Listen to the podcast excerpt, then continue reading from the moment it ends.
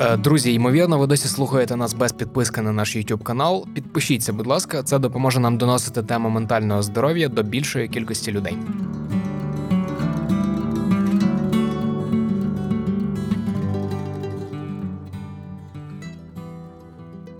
Усім привіт! Це подкаст простими словами. Мене звати Марк Лівін, я журналіст та письменник.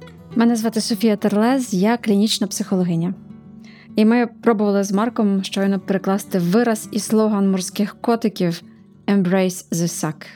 В нас не дуже вийшло щось на кшталт полюболажі і прийми відстій. І як виявилося, ця фраза і є про стійкість, друзі. Якщо у вас є кращі варіанти її перекладу, ми будемо раді прочитати її в коментарях. Як би ви переклали фразу Embrace the suck? Тому що згідно філософії американських військових, стійкість вона не у тому, аби постійно бути на висоті, а у тому, як проживати невдачі, які є неуникними, і як знаходити опори, коли все відстій. Виходить, що іноді визнання своєї нестійкості це вже і є стійкість. Як і відпочинок, коли ми не стягуємо викликів життя. Це останній епізод сезону. Ми присвятили його темі резильєнтності і говорили про неї із людиною, яка для нас є свого роду втіленням цього поняття.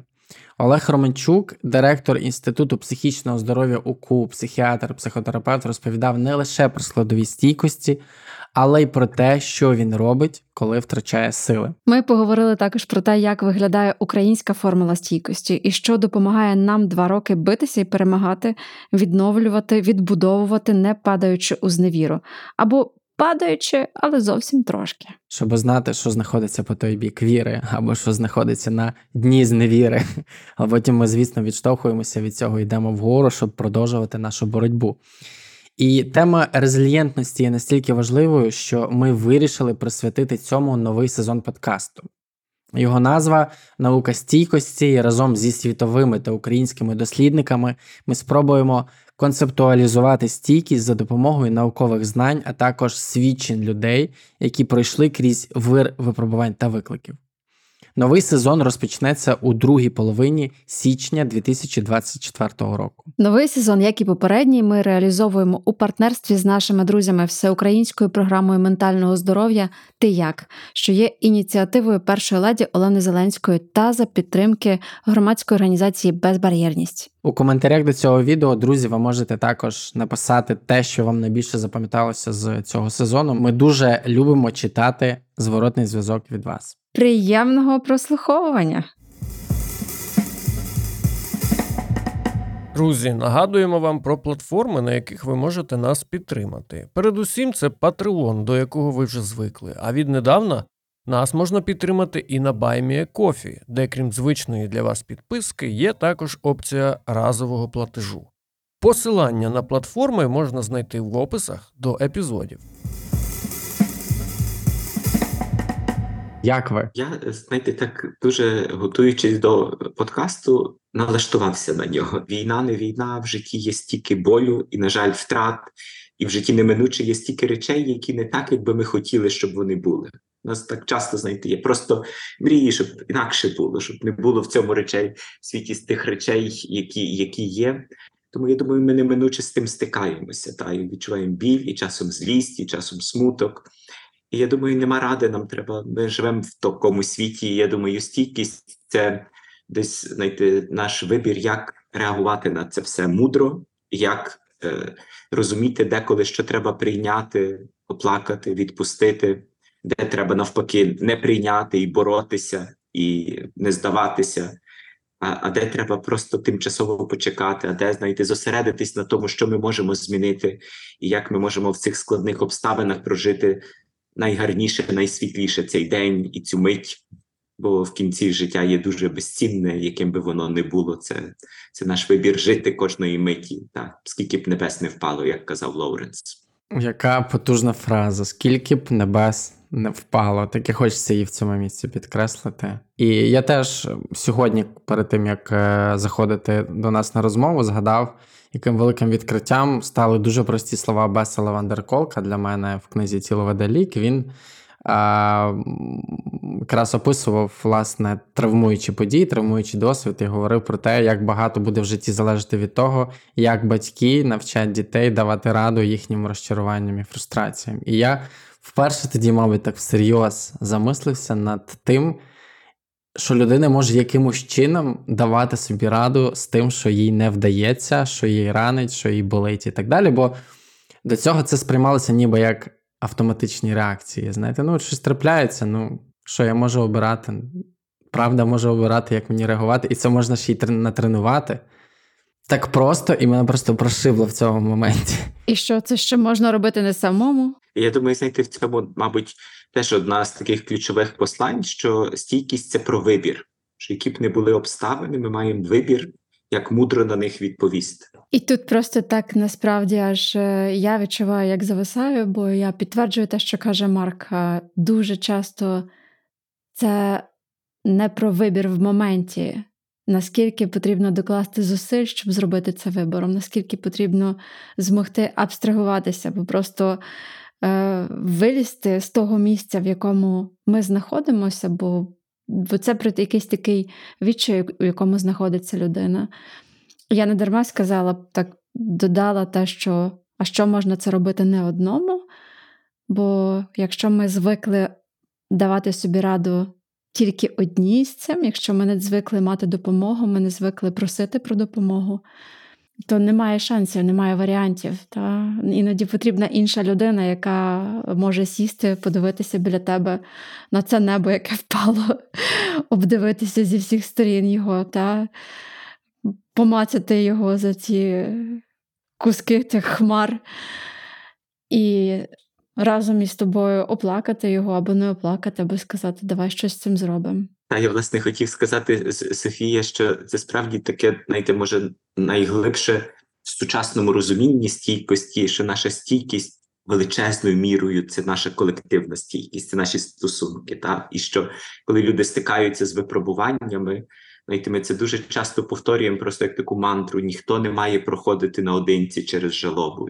Знаєте, ніхто не має бути наодинці, коли він стикається з такими випробуваннями, як важка хвороба, неповносправність і так далі. Що це справді в цьому суть нашої стійкості, що що ми сильні разом і що ми потребуємо один одного і відповідаємо один за одного. Дякую, мені мені якось автоматично приємно стало. Е, Е, почути ці слова. І я хотів би додати, що бувають випадки навпаки, е, є дані, з якою ми повинні справитися самостійно. І я пам'ятаю, що раніше я дуже сильно дратувався і на себе, і на свою потребу, коли трапляється щось, відразу йти шукати підтримки в середовищі, ніби не маючи цієї внутрішньої опори спробувати якусь частину цієї дороги пройти самостійно. Тобто, так ніби не було, знаєте, цього шляху витримати це е, наодинці, і обов'язково треба було піти до когось. І оце, власне, був мій. Е, напевно, моя частина роботи з фрустраціями зараз, з розчаруваннями, з болами, і так само якусь частину цього залишити собі, і якусь частину цього залишити з собою. Звісно, що поділитися з близькими, там знову ж таки ніхто не відміняв упередження різні, когнітивні, коли ми особливо в стресі, але брати на себе свою даність і свою частинку неба, тащити її вперед і пхати її під гору, і і намагатися її пазликом вставити назад на то небо величезне, то, мабуть, теж один зі шляхів, тому хотілося б, мабуть, так доповнити цей початок. Абсолютно згоден з вами, Марк. І ви знаєте, я би хотів е, на початку вас запитати, як ви, як лікар, познайомилися з ідеєю стійкості як такої, і, можливо, ми зможемо тут скористатися якимось, по-перше, вашим персональним досвідом. По-друге, можливо, ми зможемо додати сюди трохи науки, оскільки наша аудиторія якось автоматично сприймає речі з науковим підґрунтям як такі, які є більш сексуальними, ніж е, ті, які цього підґрунтя не мають. Е, е, знаєте, я дитячий психіатр, і коли я вивчав медицину і потім вивчав психіатрію, я, на жаль, навіть слова такого не чув. Так, це було в 90-х роках, це не дивно. Але ми, наприклад, багато знаєте, в медуніверситеті говориться про імунну систему, про те, що тіло має механізми захисту і одужання.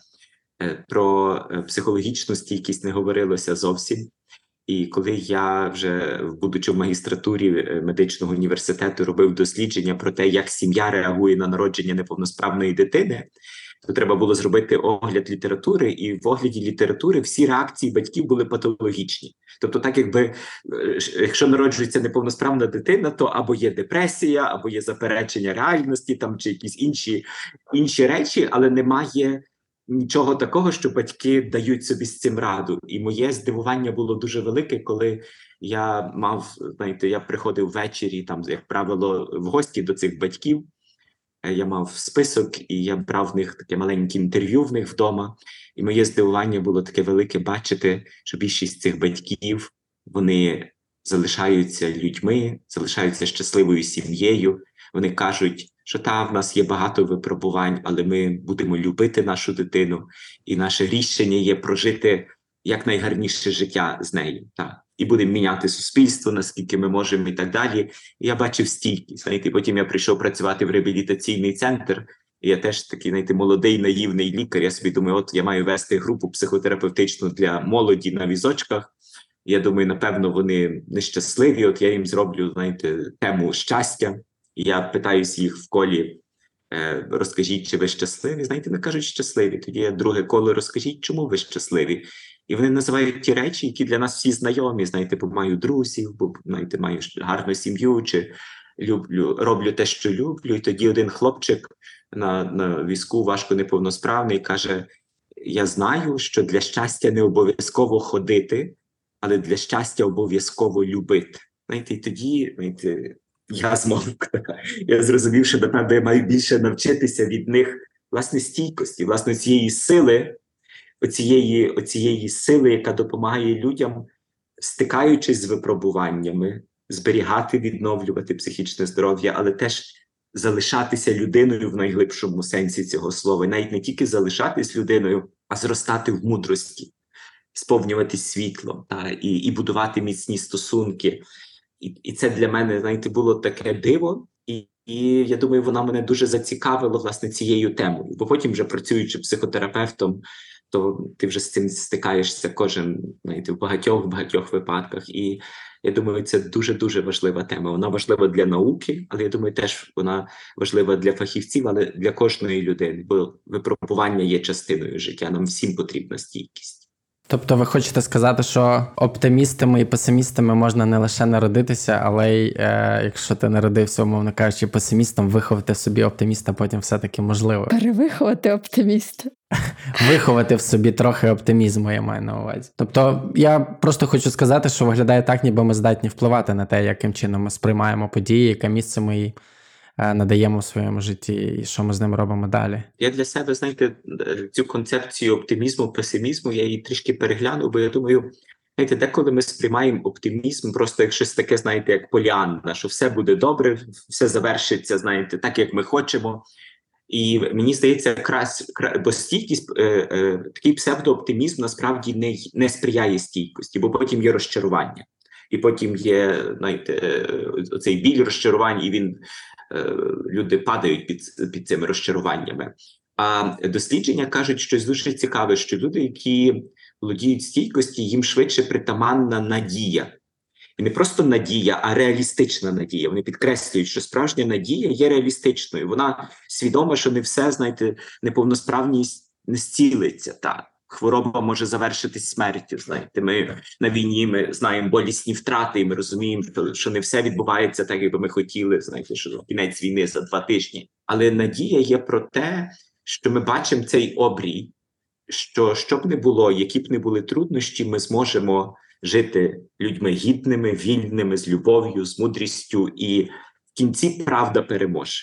І в кінці світло завжди завжди переможе, і крокувати в цьому напрямку. Я думаю, що знаєте, нам всім треба навчитися бути людьми надії. Я думаю, це неймовірно, неймовірно важливе завдання, тому що надія це вибір. Знаєте, це справді вміння, і це вибір. І власне надія є дуже дуже пов'язана пов'язана з стійкістю в усіх дослідженнях. І я думаю, теж знаєте, що є дуже цікава етимологія слова надія, бо надія це те, що кличе нас на дію. Тобто, це не є просто знаєте, чекати, що щось станеться, а це які би не були обставини, це розуміти, що ти маєш вибір щось робити з надією. А ти маєш вибір щось робити. Тобто, візьмемо знаєте, відому історію Віктора Франкла в концтаборі. Тобто е, він говорить, що навіть як тобі доведеться померти, але ти помреш з гідністю як людина, ти не втратиш людяності. Він каже: навіть якщо я загину тут, я буду тут, я буду турбуватись як лікар про про недужих, і це мій вибір. Та і моя надія, що я зможу до кінця, які б не були обставини, бути людиною і жити з любов'ю, і збережу гідність. А тоді все-таки від чого е, наша стійкість залежить? От Якщо ми розуміємо, що так, ми все одно маємо якусь фізіологічну, біологічну основу, якийсь наш бекграунд е, у вихованні і так далі, все це якимось чином нас спонукає і тренує наш мозок сприймати реальність тим чи е, іншим способом. Ну, як, як це взагалі формується? Звідкиля це починається і на що звертати увагу? Я думаю, знаєте, що це дуже важливе питання, бо ми свідомі, наскільки нам потрібна стійкість зараз, правда, але не тільки зараз, але в часі війни особливо. І ми теж е, свідомі, знаєте, бо ми деколи так кажемо: ну тримаємося, ну там будьмо стійкими, але ми розуміємо, що цього замало, правда? Тобто, як триматися, тобто, що робити для того? І ми розуміємо, знаєте, що є теж певний ризик. Е, знаєте, таких, е, скажімо, хибних стратегій стійкості, бо хтось там думає, ну не знаю, там от є якась точка на пальці, там її треба масувати, і ти раптом станеш стійким, або там робити техніку метелик, і що би не було, ти там знаєте, ти збережеш психічне здоров'я, якщо не допомагає, просто сильніше себе бити по плечах. Тобто, я справді знаєте, думаю, що це дуже важливе питання, як бути стійкими. Та і дуже дякую. Дякую вам, що ви власне в цьому подкасті піднімаєте. І я думаю, тут неймовірно корисна є наука, і тут є дуже корисно наука. Вся базується фактично на дослідженнях досвіду людей, які в дуже складних життєвих обставинах, найрізноманітніших, бо дослідження знаєте, людей, які пережили втрати, хвороби, неповносправність, знаєте, є дуже дуже різні групи людей, які при цьому змогли зберегти відновити психічне здоров'я, особистісну цілість і соціальні зв'язки. І фактично ці дослідження вони нам кажуть, що стійкість має формулу. І вони нам кажуть, знаєте, що вона є в усіх нас. Ми народжуємося, так як з імунною системою. Е, і вона зміцнюється в нас так само, як імунна система, коли ми проходимо через випробування. Тобто, навіть ми кажемо, стійкість гартується, але не просто проходимо, а мудро проходимо, вміло проходимо. Так? Тобто, бо випробування можуть теж, знаєте, зруйнувати е, нашу стійкість, і ми можемо втратити її, коли ми проходимо, і ми можемо це плекати теж. Ми можемо її вирощувати в себе і в собі і що вона має певну формулу. І є різні способи, знаєте, як цю формулу описати: там 7, 10 складників, 5, 4 і так далі. Ми, знаєте, спробували знаєте, організувати її в 5 складників, щоб так на пальцях однієї руки і в пам'яті можна було вмістити. І це дуже прості речі. Жодних секретних інгредієнтів та жодної науки ракетобудування, цінності, наші сенси. Тоді справді така ефективна корисна дія тоді е, мудре мислення, вміння регулювати енергію і емоції, і стосунки, стосунки, стосунки. Я би тут ще додала спорт.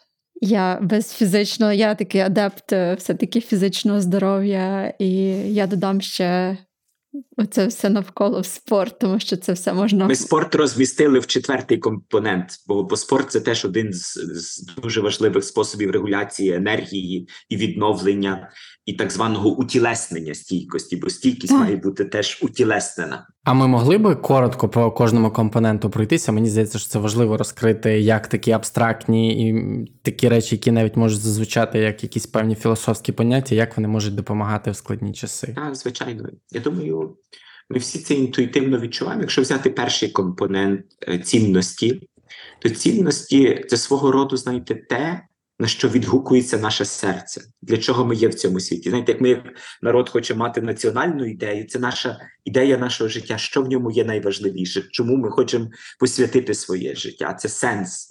І це не є просто якийсь філософський раціональний конструкт. Та це щось насправді цінності, це щось дуже емоційне, бо це та енергія, яка дає нам відчуття. Ось музика мого серця, ось заради я чого я хочу жити.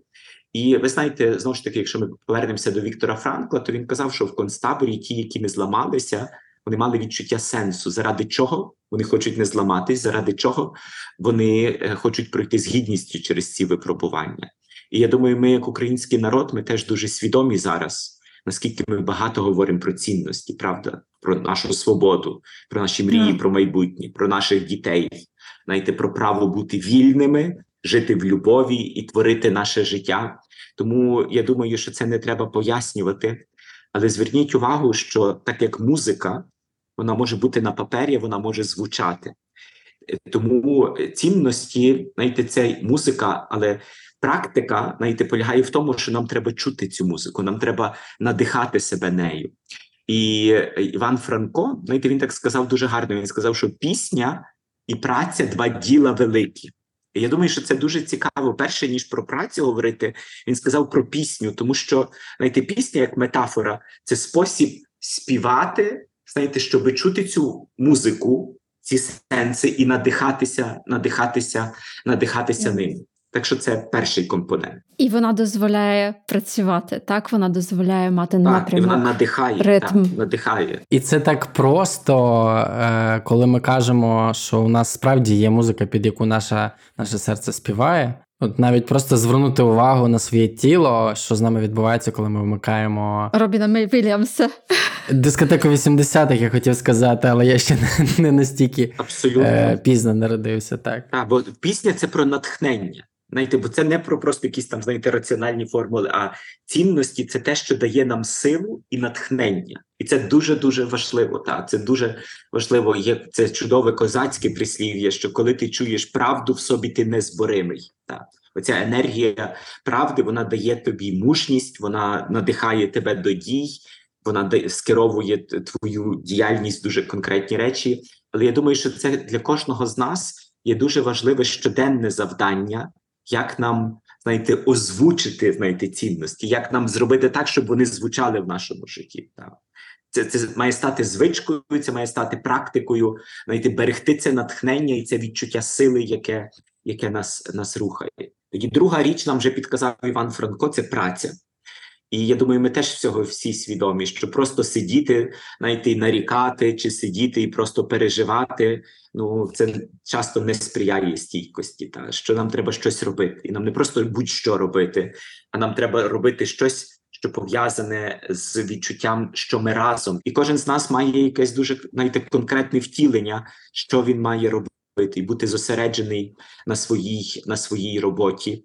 Але теж я думаю, знаєте, що коли ми говоримо про корисну дію, то частиною корисної дії це теж вміння щось не робити зайвого, щоб не виснажити себе. Бо коли ми себе перевантажуємо, забагато робити є дуже небезпечно для стійкості. Знаєте, нам треба робити, і тоді нам треба вміти відпочивати. Тому цей компонент енергії. Знаєте, і коли е, казав митрополит Шептицький, що любити Україною Україну тихою, але зверніть увагу невтомною праці. Знаєте, і нам, от справді, коли ми зараз говоримо про втому, про виснаження, нам потрібна ця стратегія невтомності. Нам дуже важливо вміти невтомно працювати.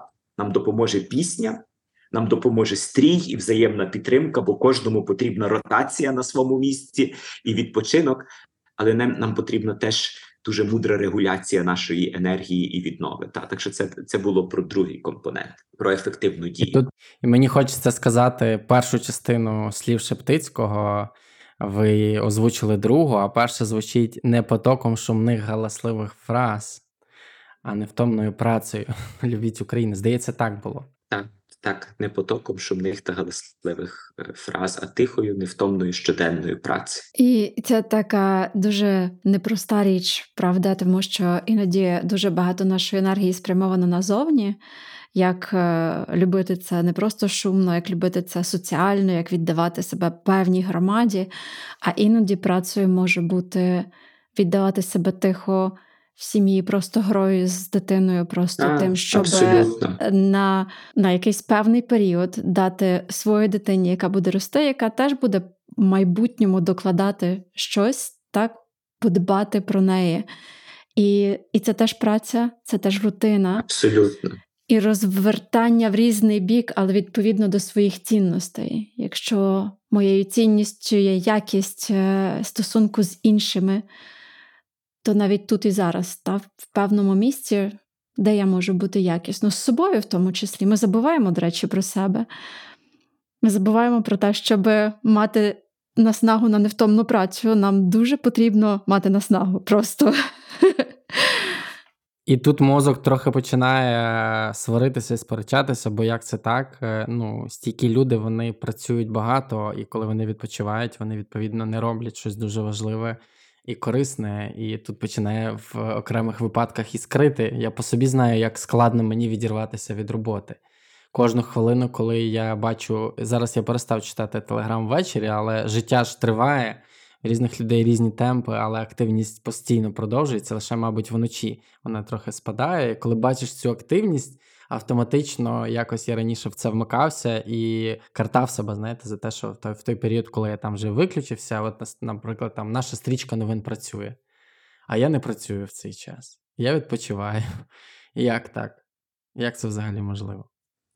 І знаєте, багато людей теж в часі війни вони кажуть, я собі не можу дозволити відпочивати. Чи знаєте, я чуюсь, відчуваю провину за те, що я відпочиваю. Але знову ж таки, ми є в тій фазі війни, коли ми розуміємо, це війна ресурсів і війна на виснаження. Так?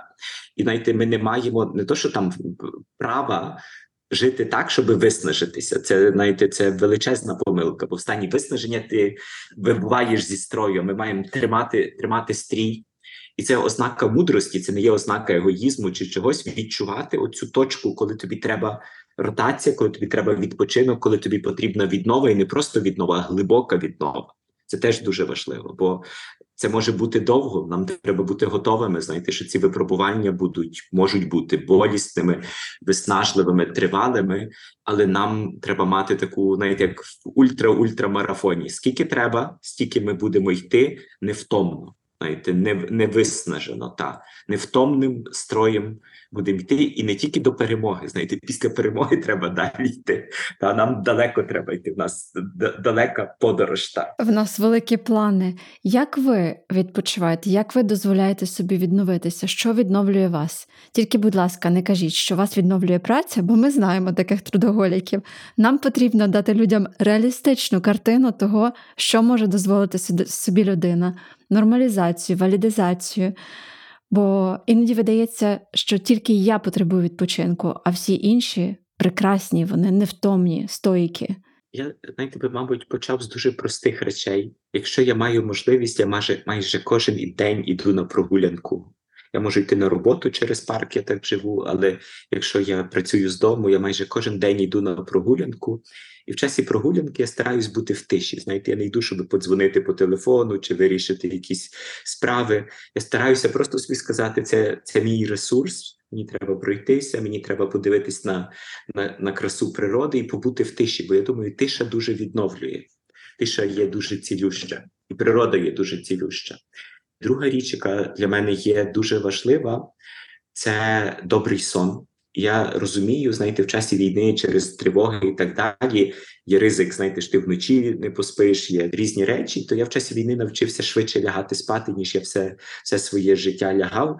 Бо я так якби лягаю спати з запасом, що якщо вночі буде тривога чи щось не так, то я все рівно. Ну так, а якщо я знаєте, висплюсь, я збуджусь раніше, це ж не проблема прокинутися в шостій ранку виспаним і щось щось робити, якщо ти вже взяв. Так що я відчуваю, і я думаю, це теж нам каже наука, сон дуже важливий. Я думаю, що третя річ, яка є дуже важлива для віднови, це просто добрі стосунки з добрими людьми, і просто так з рідними, знаєте, з дітьми, просто посидіти, поговорити, піти в гості до батьків, просто подзвонити комусь. І я дуже щасливий, бо я маю довкола себе багато добрих людей, і я думаю, так так просто притулитись один до одного, буквально чи чи словом добрим, чи якоюсь історією. Це це неймовірно є знаєте, таким великим джерелом сили, то добро і світло, яка є в інших в інших в інших людях. І я, Софія, так як і ви казали, я теж знаєте, в часі війни, напевно, найбільше зрозумів, наскільки тіло є важливим.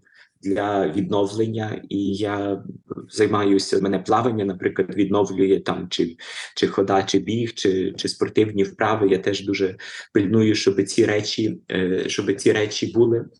І щось теж знаєте, для душі. Е, Я є віруюча людина, для мене важлива є молитва.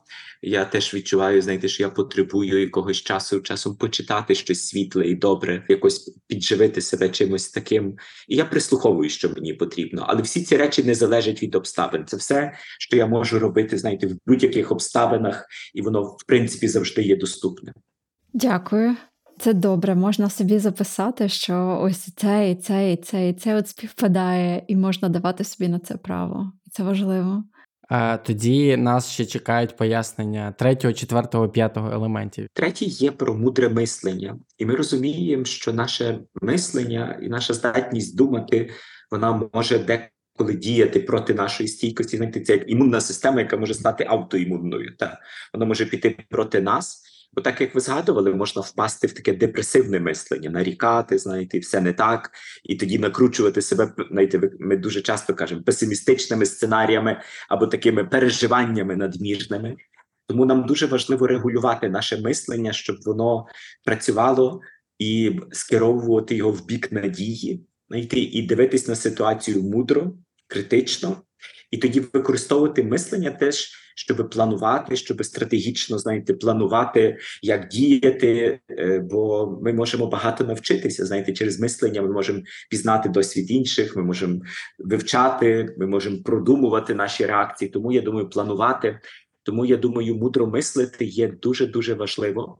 Але теж я би сказав, не менш важливо вміти стишувати мислення. Знаєте, бо деколи в житті є такі ситуації, наприклад, ви дивитесь на щось дуже красиве. Знаєте, чи ваша донька прийшла і каже: Тату, я навчилась на скакалці скакати і стрибає.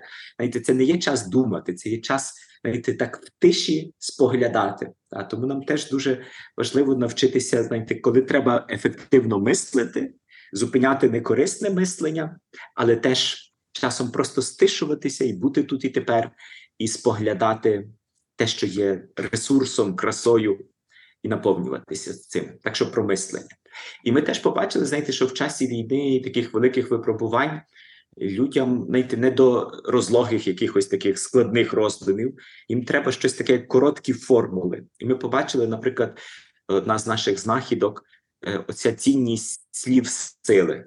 Коротка фраза мудрості, знаєте, яка втілює, знаєте, якесь послання. Я вам для прикладу казав, чи Франка, цитату, чи скільки б небес не впало, нам належить жити, і ти собі просто це нагадуєш. Знаєте, там, наприклад, що мужність це не відсутність страху, а здатність жити згідно цінностей всупереч страху. І все, знаєте, вона тебе так якби зразу калібрує і орієнтує. Страх є це нормально, але наш вибір мужність і йдемо згідно цінностей вперед. Так що я думаю, нам треба мати такі свої колекції, знаєте, оцих мудрих висловів, слів сили. Їх не треба дуже багато, знаєте, але потрібно певний набір на складні часи. І тут е, я на слові мужність наш вибір. Е, якось аж аж трохи заусміхався і видихнув. Знаєте, бо мені так, так і потрібно собі в будь-якій складній ситуації нагадувати такі прості слова. Мужність це мій вибір. Нічого страшного, живемо далі. Але я, я, до речі, якщо говорити про мою фразу, то мені завжди допомагає ось ця. Ось це нагадування про те, що Бог дає нам те, що ми можемо витримати. І у кожного і у кожного цей хрест він свій, і тягар він свій, і його треба нести. І якщо ми його отримали, значить ми можемо з ним справитись. Інакше б нас вже не було. Абсолютно. І таке теж просте нагадування для мене працює. Софія, а твоя, твоя фраза сили? Я вдячна пану Олегові, я вдячна моїм друзям, які у мене є, які так само кажуть в моменти важкості заякорися. Це така фраза із терапії прийняття відповідальності. Я знаю, що я неправильно перекладаю акт Acceptance and Commitment Therapy, але я знаю, що мені найперше допомагає прийняття того, що я відчуваю. Тобто, якщо я відчуваю злість, я просто собі називаю це. Ти злишся. Я даю право собі відчути те, що я відчуваю. Це така рідкість, тому що зазвичай ми так боремося із відчуттям власної неповносправності, дефектності, що щось з нами не так. Я неправильно це вирішила, я не можу це вирішити до кінця. І просто визнати це це вже такий великий м- крок насправді. А другий крок це буде те, що теж е, власне прописано у акті, продовжуй робити те, що ти робиш. Сконцентруйся на маленькому, роби маленький крочок, крок за раз. І це мені допомагає крок за раз. І embrace failure. Дай собі право не зробити щось. І ще нагадувати собі, що регрес неминучий. Ти зробиш два кроки вперед, а потім зробиш один крок назад, але це все одно буде на один крок попереду, ніж було раніше.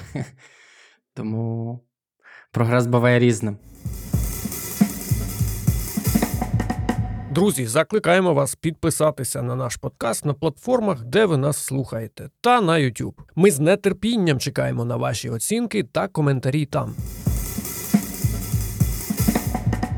Та я Софія хочу сказати, знаєте, що я теж напевно зараз відчув, що одна з важливих е, знаєте, таких аспектів стійкості це теж дозволяти собі бути часом нестійким. Знаєте, так якби що стійкість це не є незламність, непохитність, що деколи є так, що ти просто от відчуваєш, ти не маєш більше сили. Та я розумію, є ситуації, коли знаєте, ну там на полі бою точно нема, нема вибору. Там знаєте, але деколи, наприклад, я просто відчуваю, що от я себе силою щось доробити я не можу. Я лягаю, я кажу, я зараз не маю сили, я це приймаю. Знаєте, і я кажу, я просто трішки полежу. Знаєте, і тоді ти дивишся, знаєте, ти собі це дозволив бути, це прийняв. Ти, ти розумієш, ти обмежена людина, яка часом може ну, бути виснажена.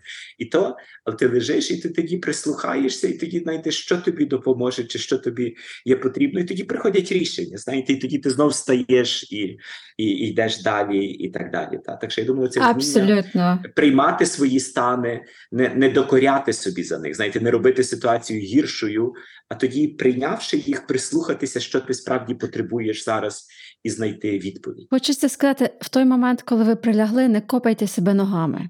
Точно. Тому що зазвичай у нас голові. є і не бийте по голові, тому що рішення прийде. Але якщо ви будете зайняті копання ще себе і бу... цим булінгом себе самих, то це точно займе більше часу. До четвертого компоненту підійти. Е, Я думаю, знаєте, він про емоції, він про енергію. І я думаю, знаєте, що емоції є великою силою. Це як вітер. Знаєте, і він має різні напрямки. Що тривога це знаєте, там реагувати на небезпеку, знаєте, злість, е, знаєте, навпаки, боротися, знаєте, вступати в бій. В часі війни емоцій дуже дуже багато. Це зрозуміло. Та і, і загалом знаєте, емоційні люди. Але я думаю, знаєте, що от вміння мудро керувати цими енергіями. Знаєте, що є злість, є поле битви, але є теж злість, яка зараз може йде на твоїх рідних, і її треба вміти. Знаєте, вона недоречна. Це, це не туди, і її треба вміти вміти. Вміти опанувати як як вогонь. Знаєте, вогонь часом знаєте, дає життя, на ньому можна зігрітися, знаєте, приготувати їжу, а часом можна поранити когось цим вогнем. Тому я думаю, нам треба знаєте, опанувати оці енергії, так само тривогу. Це нормально мати тривогу, але деколи треба мужність плисти проти цього вітру. Та, знаєте, деколи треба додати надії, деколи треба знайти відчай, знаєте, власне, полікувати цією надією і мати способи, як цю енергію змінити. Але я хочу теж сказати, що є дуже важливі позитивні емоції в стійкості. Дослідження це кажуть, що роль позитивних емоцій вона е, е, дуже важлива для відновлення сил. Позитивні емоції вони запускають ті процеси, які відновлюють відновлюють сили. І я думаю, що ми, як українці, це дуже використовуємо. Подивіться на роль гумору. Знаєте, наскільки ми використовуємо гумор в най, знаєте, в різні різні випробування, які були в нас за останні десятиліття, та роль свят культури святкування життя. Тобто культура святкування життя це не є втеча від болю. Та ми сумуємо, коли сумно, але коли є причина святкувати, коли є момент радості, це справді співати на повні груди. Та це, це дозволити собі відчути радість цієї миті і всього гарного, що є в ньому. Тому я думаю, це це знаєте, про це вміння опанувати енергію. Пам'ятаєте, був колись цей мультфільм Аватар про цього хлопчика. Знаєте, щоб перемогти зло, він мав опанувати всі стихії. Я думаю, це десь така дуже гарна метафора. що Ти маєш опанувати опанувати різні енергії, тоді вони тобі служать і вони можуть допомогти тобі е, перемогти. Але теж дуже важливий компонент в цьому це власне про вміння регулювати енергію. відновлювати сили, просто знаєте, скидати напругу, скидати втому, яка назбирується, перезавантажуватися. Та знаєте, справді це про перезавантаження. Та бо, бо це воно дуже часто знаєте, є ключовим вміння, коли ти втомлений, коли ти виснажений, коли знаєте, голова просто тріщить, перезавантажитися і тоді знову бути, бути свіжим і приступити до справи. І не застрягати в певних емоціях. Я теж помічаю це часто і через медитацію. Воно особливо видиме, що коли ми концентруємося тільки на злості, нам важко зрозуміти, що під злістю є ще сум, а ще важче почути і відгребти між цих важких емоцій такі проблиски надії, дійсно радості про щось інше. І ми не маємо, мені видається, в моменти стресу особливо цього вміння бачити хороше, бачити те, що нас під, підкріплює. Я просто згадую також роботу із парами часто, що якщо люди починають свою розмову із претензій, вони не будуть здатні спілкуватися. Але навіть із парою, коли ти на початку сесії просто питаєш, за що ви були вдячні цього тижня одне одного, ми поговоримо про погане, обов'язково ми згадаємо погане, це те, для чого ми тут зібралися. Нагадайте мені, що класного ви отримали цього тижня одне від одного. І коли вони починають знаходити маленькі, непомітні до цього речі, ти мені допоміг із тим, ти мені сказав, що я хороша дружина, я відчув себе таким сильним, коли ти попросила мене зробити тето. Їх розмова змінюється драстично. В той самий момент із двох людей, які прийшли насправді бомбардувати одне одного, вони стають людьми, які відчувають себе важливими в житті одне одного, і які розуміють, що в них бачать і хороше теж. Це так, знаєте, важливо свій, що ви про це сказали, бо ви сказали про це вміння дякувати, знаєте, вміння помічати добре і бути вдячними, і висловлювати цю вдячність. І Ми теж з досліджень знаємо, що це неймовірно важлива річ. Що люди, які володіють стійкістю, вони в складні моменти теж вміють цінувати. Бо ми часто бачимо тільки те, що ми втрачаємо і що не так, але теж цінувати те, що є, так і цінувати людей, і і висловлювати цю вдячність. А вдячність це теж емоція, та і це і це дуже важлива емоція. І ви теж згадали, мені теж хочеться е, про це прокоментувати. Ви сказали про смуток і біль. Я думаю, знаєте, стійкість це теж про вміння жити з болем. І я думаю, коли ми стикаємося з втратами, біль це є одна знаєте, з таких головних наших почуттів. Ми відчуваємо біль душі, бо хтось загинув, бо осталися, знаєте, болісні ситуації. І я думаю, знаєте, що якщо ми говоримо, що стійкість це вміння, то це теж вміння, як бути з болем душі, знаєте, як його огорнути співчуттям як огорнути один одного любов'ю, коли хтось поруч переживає втрату і розділити цей біль, бо його завжди, коли він розділений, його легше нести. Так. І як в цьому болю теж не втратити зв'язку з світлом, так. як зробити mm-hmm. так, щоб знаєте, в нашій втраті жила любов. Та, і жила пам'ять, та, і жили цінності. І тоді, знаєте, оце світло е, воно дає нам можливість Тобто біль не зникає, але воно дає нам сили бути з цим болем і бути в світлі. І я думаю, це дуже непроста наука, супроводжуючи людей, які переживають втрату як психотерапевт. Я бачу і не раз зворушуюся, як я це бачу, власне, в тих людях, які описують, вони кажуть, біль є, але є любов, і силою цієї любові ми, ми живемо далі. І це про те, про що Марк говорив на початку, та? як нас вчать бути з втратами, як нас вчать бути з власним болем, коли ми є діти, як нас приймають із нашими сльозами, із нашим болем, чи нам кажуть, підітри соплі, чи нам кажуть, так, це важко, тобі важко зараз. Та? Або нам кажуть, я тебе виховую справжнім мужиком, тому давай зберися і нічого не хочу знати ще й таким суворим голосом це роблять, знаєте, що відпадає будь-яке бажання, в принципі, потім проявляти емоції, тому що тебе не приймають з тим, що ти відчуваєш. Так. І це теж важливо, знаєте, бо деколи є такий міф, що стійкість це так якби не мати емоцій, чи бути таким, знаєте, просто кам'яним, як робот, що тебе нічого не похитне. Але ми знаємо, власне, що сила стійкості не в відсутності емоцій, а в енергії емоцій, якими ти, які ти опанував і що стійкість є не в нечутливості, а стійкість є в любові. Та любов завжди є чутливою. Та вона співчуває, вона відчуває. Так що це це дуже важливий коментар. Так. Я думаю, що що кожен, е, ну, велика кількість людей, які нас слухають зараз, вони би теж могли бути гостями цього подкасту, оскільки вони є українцями. А ну, як ми зараз розуміємо, стійкістю українців захоплюється весь світ і респектують цьому. Так, і ми чули багато історій про українців за кордоном, до яких підходять іноземці, які кажуть, там ви там надихаєте, дякуємо вам за, за вашу мужність і так далі. Хотів вас запитати. Ну, як ця особливість наша сформувалася, і чи є в неї якісь акценти, які можна було б підсвітити, чому ми є такими, якими ми є? Я думаю, знаєте, ми часом думаємо, так знаєте, що Україна це земля, на якій історично було стільки страждання. Знаєте, там книжка про Україну Тімкі Снайдера ж це земля крові. І ми деколи думаємо, так знаєте, ми країна травм, країна знаєте, голодомору, репресій, знаєте, плацдарм стількох воєн. Але я думаю, нам важливо бути свідомими, що ми країна стійкості.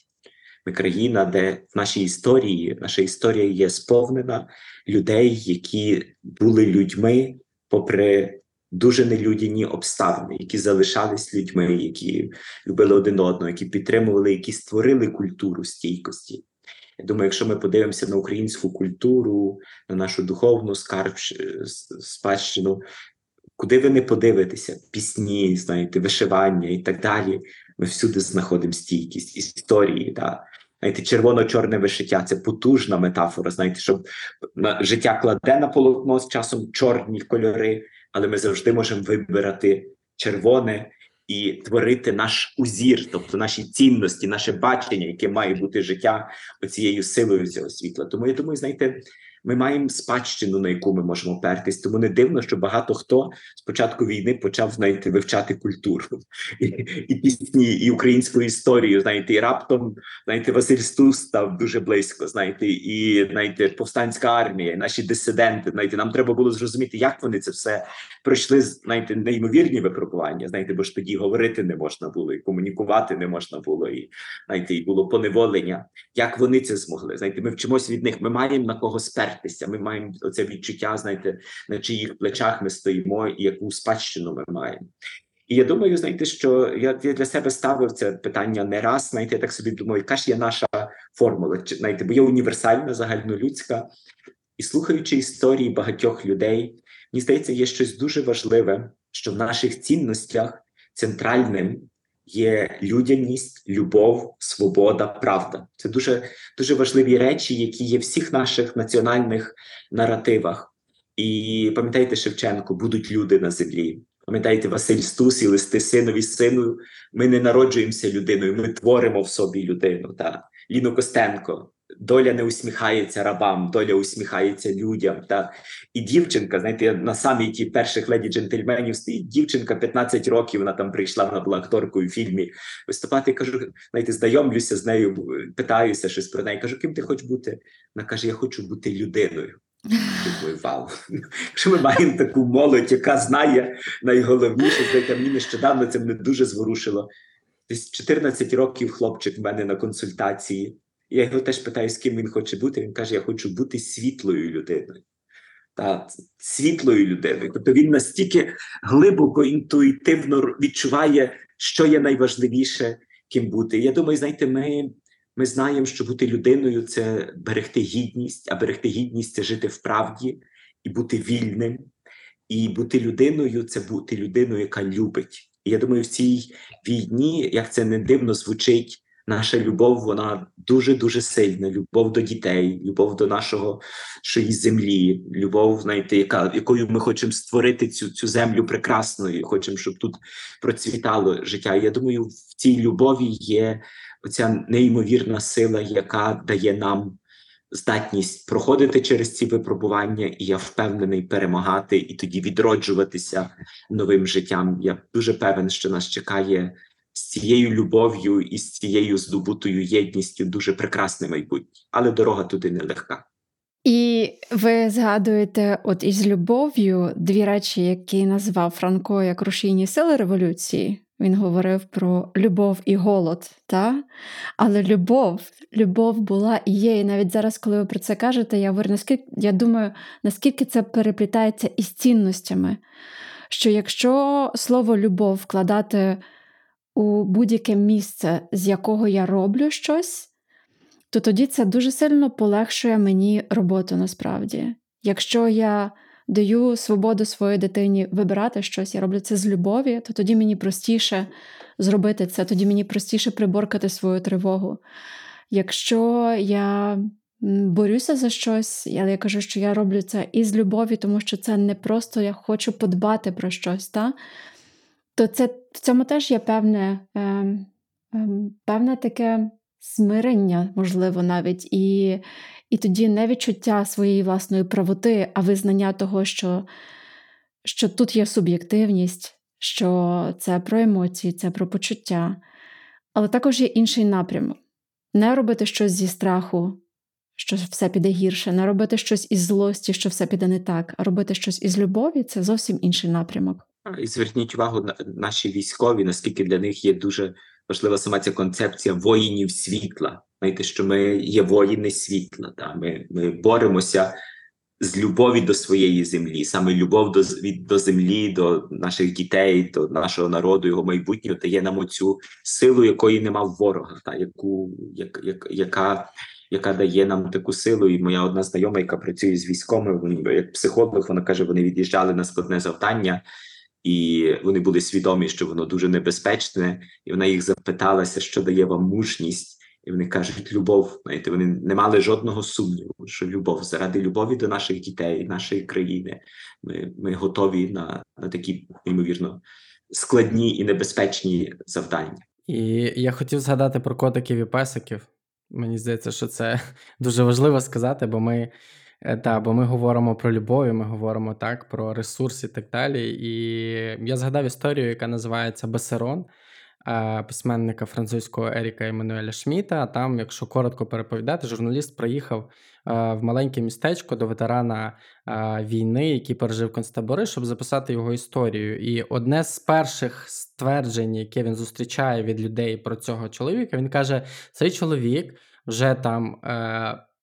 6 чи 7 поколінь поспіль заводить одну і ту ж собаку і називає цю собаку одним і тим же іменем. І от він, власне, намагається е, розібратися, чому так. Це собаки породи Басерон, якщо я не помиляюся, здається, так вона називається. І він приходить, цей чоловік розповідає історію, що він був е, в концтаборі для Е,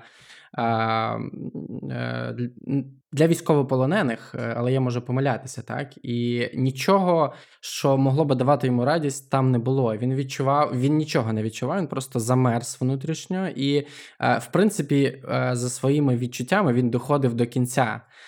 Він вже ставав тією людиною, яка втрачає будь-які людські ну, взагалі ознаки, тобто просто, просто тіло. І він каже, що одного разу він стояв і дивився, як соба... як е... Е... охоронці кидають сніжку собаці, і собака за парканом. Е... Ця сніжка розбивалася е, об е... колючий дріт і не долітала до собаки. І собака була повна здивування, як так, що й накинули сніжку, і ніби був м'ячик, а зараз м'ячика немає. І вони так з нею трохи побавились, він зачаровано на це дивився, і потім, коли вони пішли, та собака стояла і махала до нього хвостом. І він так само зліпив сніжку, кинув її собаці, собака її ротом спіймала, роздавила і теж така: де м'ячик, де м'ячик.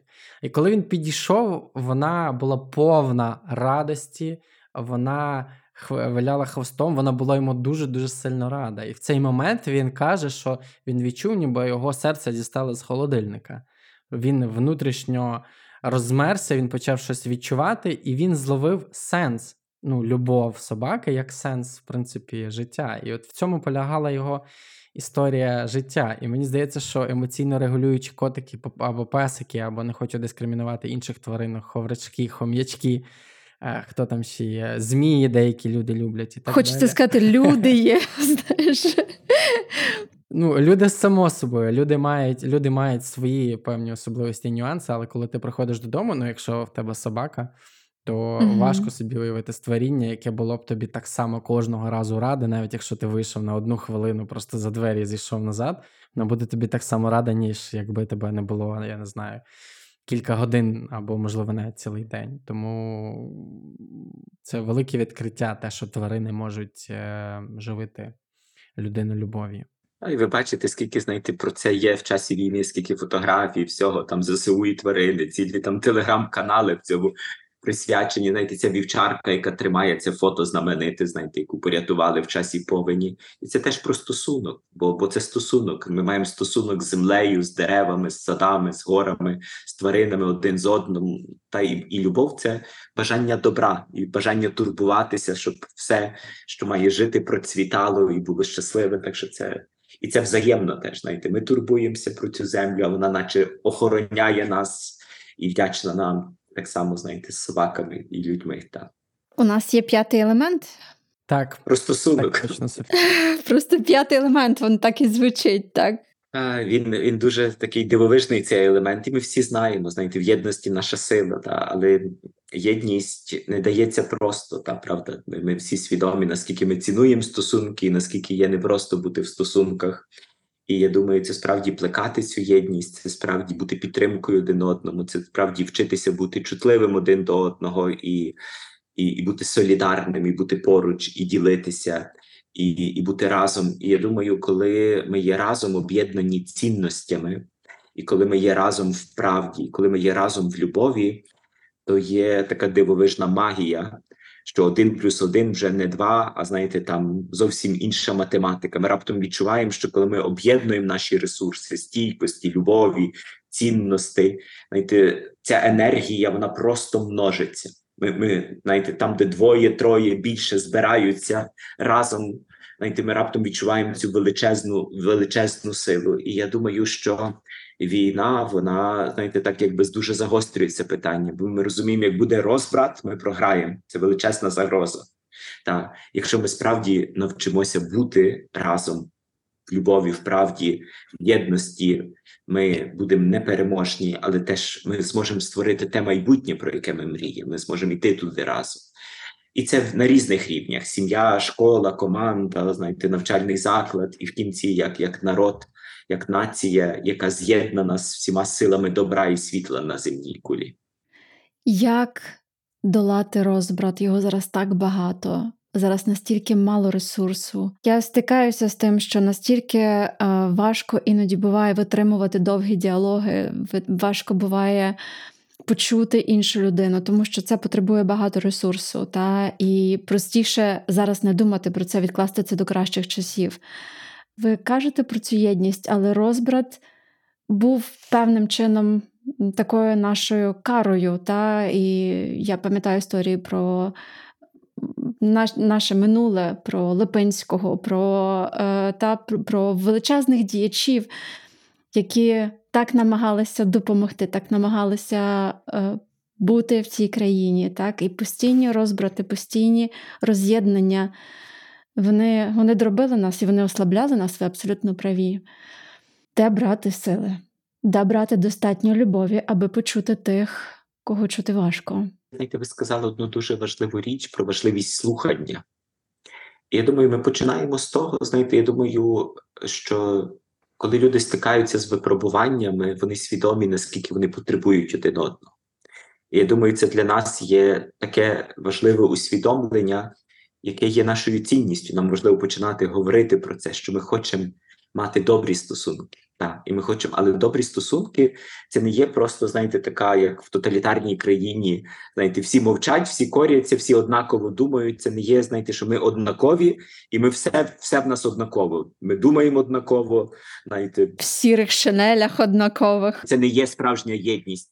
Справжня єдність це швидше як мозаїка. Знаєте, ми, ми кожен є неповторним, знаєте, і кожен несе в собі щось інше. І часом думаємо по-інакшому, часом, знаєте, маємо е, рі- різне бачення, але ми об'єднані відчуттям, що ми маємо бути частиною цілісної мозаїки, і ми маємо знайти спосіб, знаєте, як знайти своє місце так, щоб нікого не скривдити і об'єднатися. Тому я думаю, знаєте, якщо ми говоримо про цю цінність єдності, то ми нам важливо починати з цього, що нам важливо навчитися цього, нам важливо працювати над цим.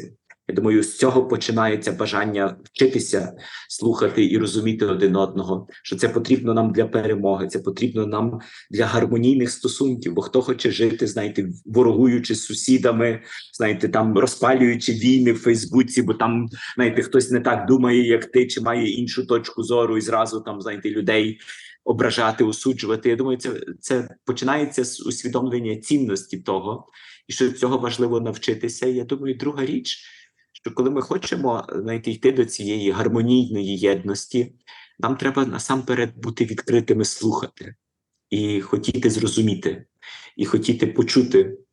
І я думаю, вміння слухати є дуже дуже важливе. Нам зараз дуже дуже важливе. Так.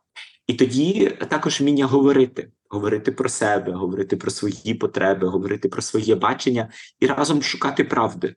Я думаю, це, це напевно такий ключовий процес, і теж просто бути добрими один до одного. Бо ми всі часом помиляємося. Знаєте, це ж не проблема. Знаєте, ну хто з нас не помиляється? Я точно, якщо я помиляюсь, я хочу, щоб мені сказали, що я помиляюся. Та я не хочу, щоб знаєте, зі мною завжди були згідні, чи тільки знаєте, мовчали, якщо я щось роблю не так. Але це велика різниця, коли мені це скажуть доброзичливо. Знаєте, і коли критика є конструктивною і доброзичливою, і це зовсім інакше, як ти зробив щось не так, і тебе осуджують, тебе обмовляють, знаєте, обливання брудом, чого знаєте, тільки не може не може бути. Тому я думаю, нам теж є дуже важливо конфронтувати один одного, але доброзичливо і працювати над цією єдністю. Це не проста точно праця, і для цього знаєте, нема простих рецептів. Але якщо це наш вибір, то знаєте, крок за кроком ми будемо вчитися і зростати в цьому. Тобто ми знаємо напрямок.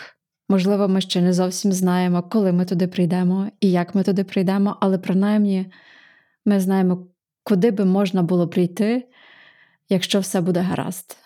Це у різноманітності бути єдними. Я згадую е, фразу, яку я почув колись в Києво-Могилянській бізнес-школі. Можливо, вона авторства пана Саврука, а можливо, вона належить комусь з інших лекторів, але вона звучала приблизно так: Е, правда без любові стає жорстокістю. І мені здається, що це має теж дуже великий сенс, навіть якщо просто поміркувати над цим. Дуже багато правдорубів. Ми знаємо, які сп- насправді маскують. Які живуть в Ютубі під нашими відео. Привіт вам, правдоруби. Так, які ховають за своєю правдою злість, е, роздратування е, і якісь інші глибинні емоції.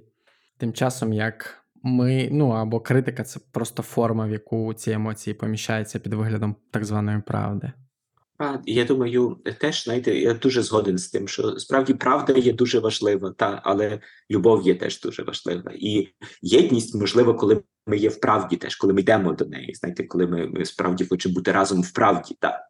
Е, але я теж думаю, знаєте, що це щоб розуміти інших, а це дуже не просто розуміти інших, теж дуже важливо розуміти себе. Що нам заважає розуміти інших, бо часом, знаєте, якщо ми не розуміємо себе, і в нас, наприклад, часом це може бути щось таке, знаєте, що я в глибині десь чуюся поганим, бо в мене якийсь в житті досвід, там приниження, ще чогось.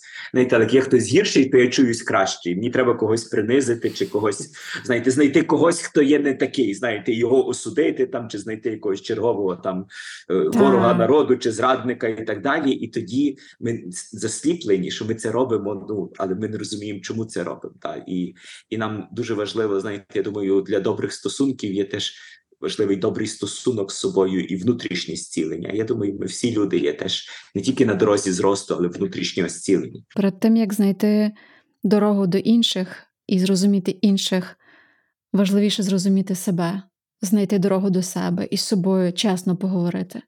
А, І я думаю, знаєте, що темрява це не тільки щось, що є назовні, знаєте, не тільки щось, що є в північного сусіда.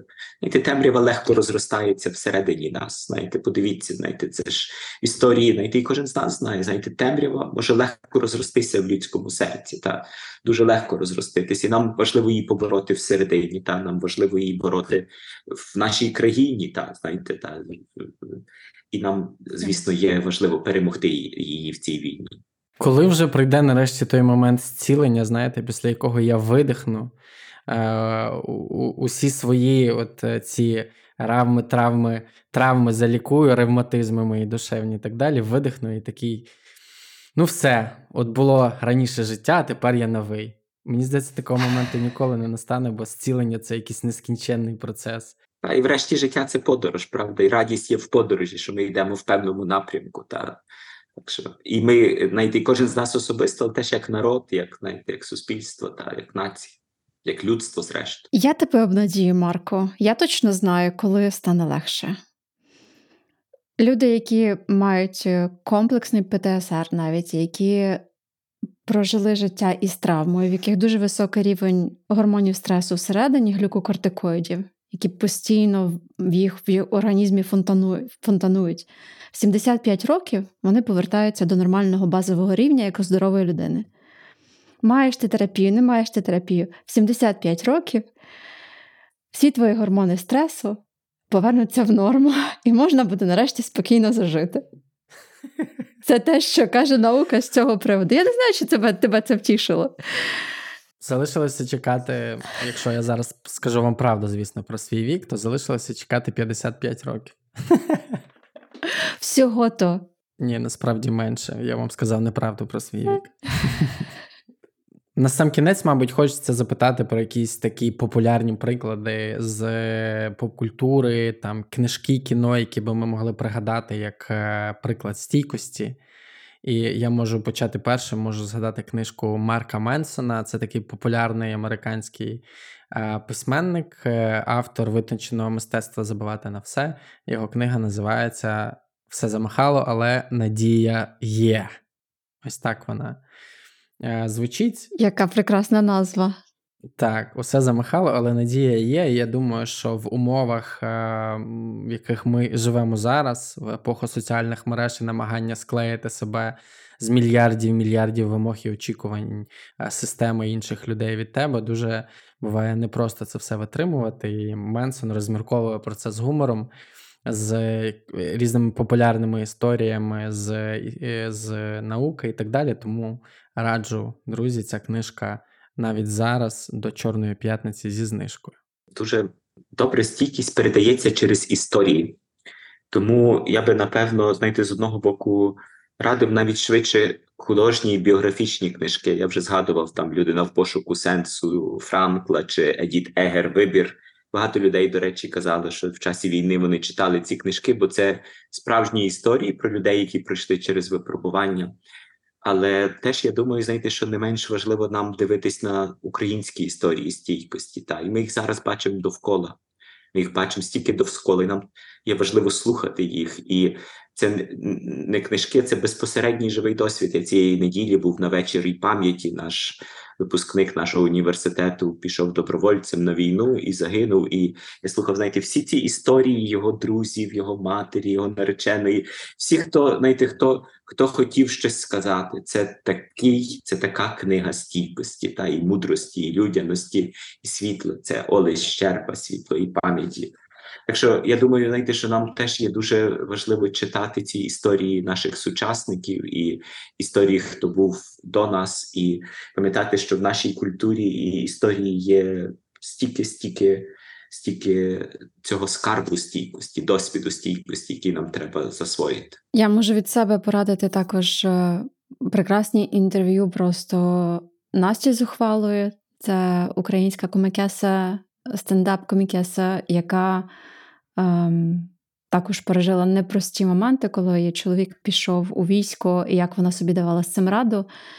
Вона ділиться тим, як вона вистояла. Також дуже хороший є подкаст. Гарний, психологічний, який називається Загони, де коміки говорять теж дуже відверто насправді про свої виклики. Якщо так добре я зрозуміла, що це саме четвертий пункт та про регуляцію емоцій. І гумор це один з найкращих, е, як на мою думку, захистів. Це якщо нам вдається щось обсміяти, щось страшне, викличне, тривожне, що лякає, то ми автоматично стаємо більшим за це. Тому я дуже рекомендую загони. І якщо вже говорити про науку, знаєте, про таку фахову літературу, то ми переклали наше видавництво видало книжку Резилієнтність. Резилієнтність це синонім слова стійкість, це власне такий огляд, е, і це написана психіатрами. Книжка, яка аналізує досвід і на основі історії багатьох людей і досліджень українською мовою є доступна. І також е, в нас є онлайн-портал Академія стійкості, де ми спробували так дуже детально, прикріпивши теж конкретними практиками стійкості цю формулу проаналізувати. Він є відкритий, доступний для всіх людей. Там є окрема велика рубрика теж для батьків, як плекати стійкість дітей. Так що я теж його рекомендую. Час, мабуть, підбити підсумки в цьому місці всім разом, друзі, і е, подякувати пану Олегу за те, що ви знайшли час поговорити з нами про це, попри ваш графік і попри вашу зайнятість. Мені здається, що нам важливо чути історії одне одного, коли трапляється щось, знаєте, складне, це хочеться з кимось розділити, почути, що в когось є той же біль, схожий дуже на наш, або схожа проблема. І сподіваюся, що цей подкаст дасть таку можливість відчути себе не самотніми людям, які проходять через непрості часи в різний спосіб. І хочеться сказати слова, які я часто чую останнім часом від різних психологів. Е, те, що ми зараз відчуваємо, це нормальна реакція на ненормальні події, що б ми насправді не відчували. Я взяв на себе таке право узагальнити, і, можливо, ви зараз мені не стукаєте за це по рукам, але я взяв на себе таку наглість, тому перепрошую. Ні, ми скажемо, який ти молодець, як круто, що ти так гарно узагальнив, і ти такою хорошою фразою це все підвів. Дуже дякую за те, що ви піднімаєте цю тему. І я думаю, так знаєте ж, це для нас дуже важливе національне завдання.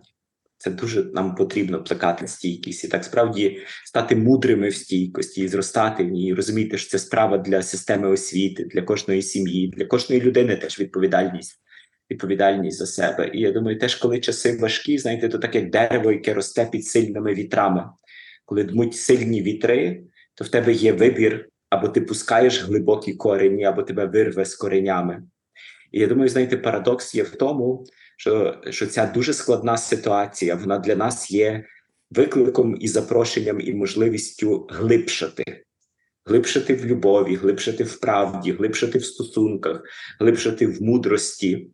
І там на глибині, знаєте, на поверхні є поверхневі води, а на глибині є невичерпні, невичерпні води. Та? І вони несуть для нас неймовірну силу неймовірну силу. І я дуже вірю, що цією силою ми зможемо не тільки пройти через це випробування, але справді бути людьми і бути нацією, нацією людей і творити життя гарним і світлим, попри всі непрості випробування і болі, які є в ньому. Дякую за цю розмову. Дякую. Дякую, Марку. І дякуємо нашим слухачам за те, що вони були з нами протягом цього сезону. Друзі, ми, як вже сказали на початку, повернемося до вас в другій половині січня з новим сезоном, з новими гостями, з новими ідеями. А поки що ми йдемо на перерву для того, щоб переосмислити, відрефлексувати і надати місце і значення тим речам, які ми пережили протягом цих півроку. Тому почуємося в лютому. Па-па. Па-па.